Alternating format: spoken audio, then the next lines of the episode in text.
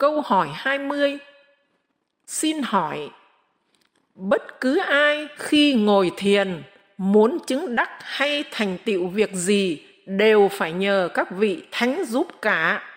Vậy mười vị thánh tăng ngồi thiền để xuất công đức, việc này là do chính các vị ấy thực hiện hay phải nhờ đến ai khác để công đức có thể phát ra? Phải biết ngồi thiền có ba dạng người ngồi, gồm dạng một là vị toàn năng toàn giác ngồi để kiểm tra các pháp môn mà vị Phật dạy. Các vị thần thánh tiên có nhiệm vụ bảo vệ vị Phật, không cho thập loại cô hồn quỷ phá.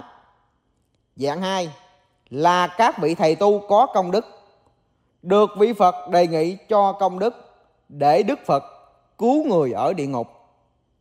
Dạng ba là các thầy tu mà ham chứng thánh. Khi ngồi thiền, được thập loại thánh ở trái đất này nhập vào xác. Xưng ta đắc đạo, tưởng đắc đạo thật, không sợ ai, rồi nói tầm bậy tầm bạ. Có bốn trường hợp chết oan như sau.